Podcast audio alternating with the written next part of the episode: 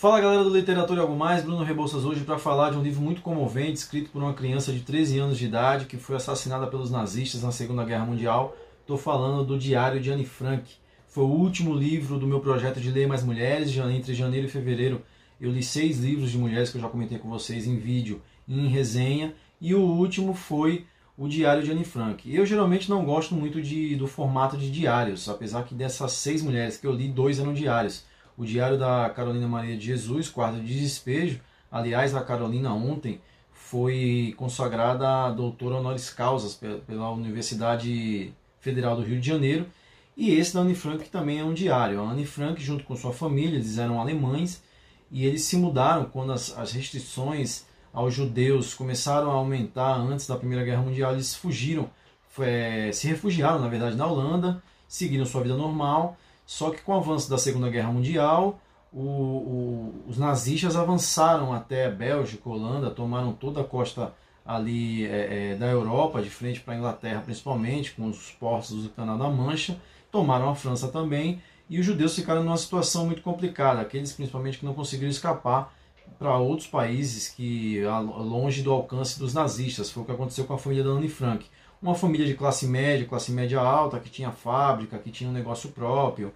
É, com as medidas de endurecimento contra os judeus na Holanda também, eles resolvem é, ir a um esconderijo que é feito dentro da fábrica, de uma das fábricas onde o pai da, da, Ana, da Anne Frank é, é tinha, trabalhava.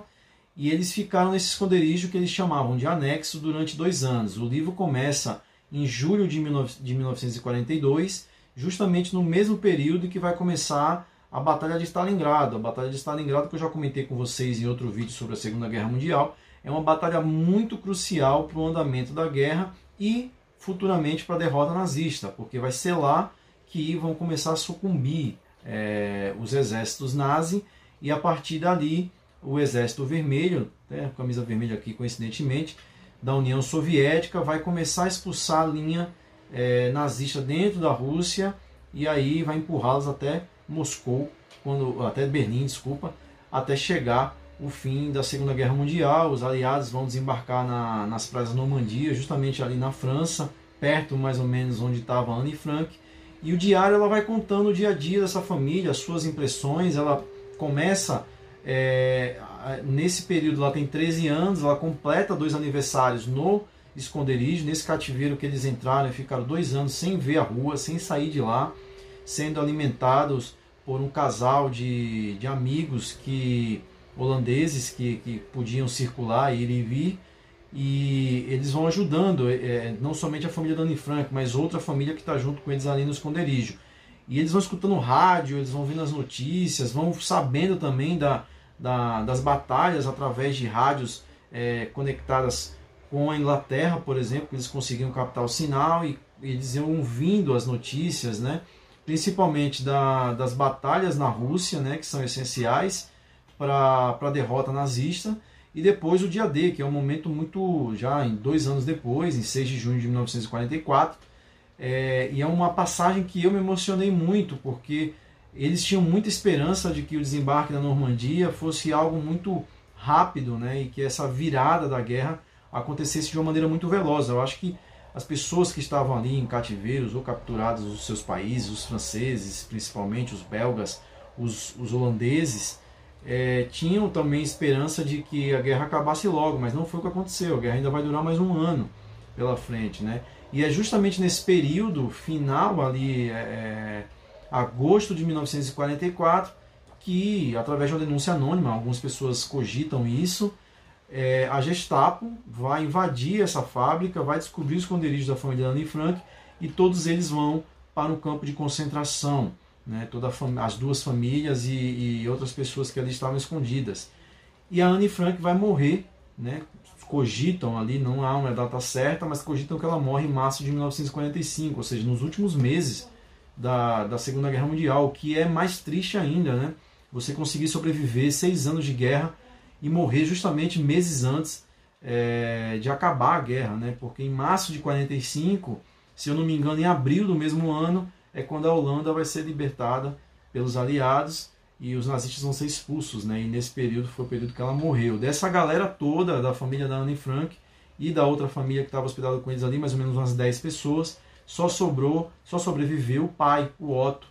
E aí foi um, o primeiro né, cara que é, editou os diários da filha e publicou em livro. Né? A Anne, existem quatro versões desse diário, uma versão que ela escreveu inicialmente e ao ouvir a rádio é, e saber que o governo pretendia publicar, os aliados pretendiam publicar diários, cartas das pessoas, ela reescreveu, fez uma segunda edição, deu uma melhorada, deu uma editada, tirou alguns pontos, ela é uma criança, então a raiva dela, os ciúmes dela com, com a irmã, ou com a, a, as brigas que tinham entre as famílias, as discussões. Imagina você ficar dois anos trancado num quarto com outras oito pessoas, vai haver desentendimentos.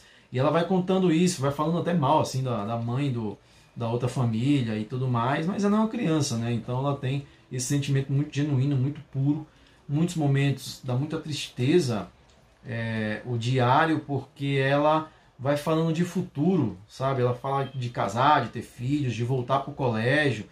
E claro, nós, em perspectiva, sabemos que na verdade no final da história ela vai morrer.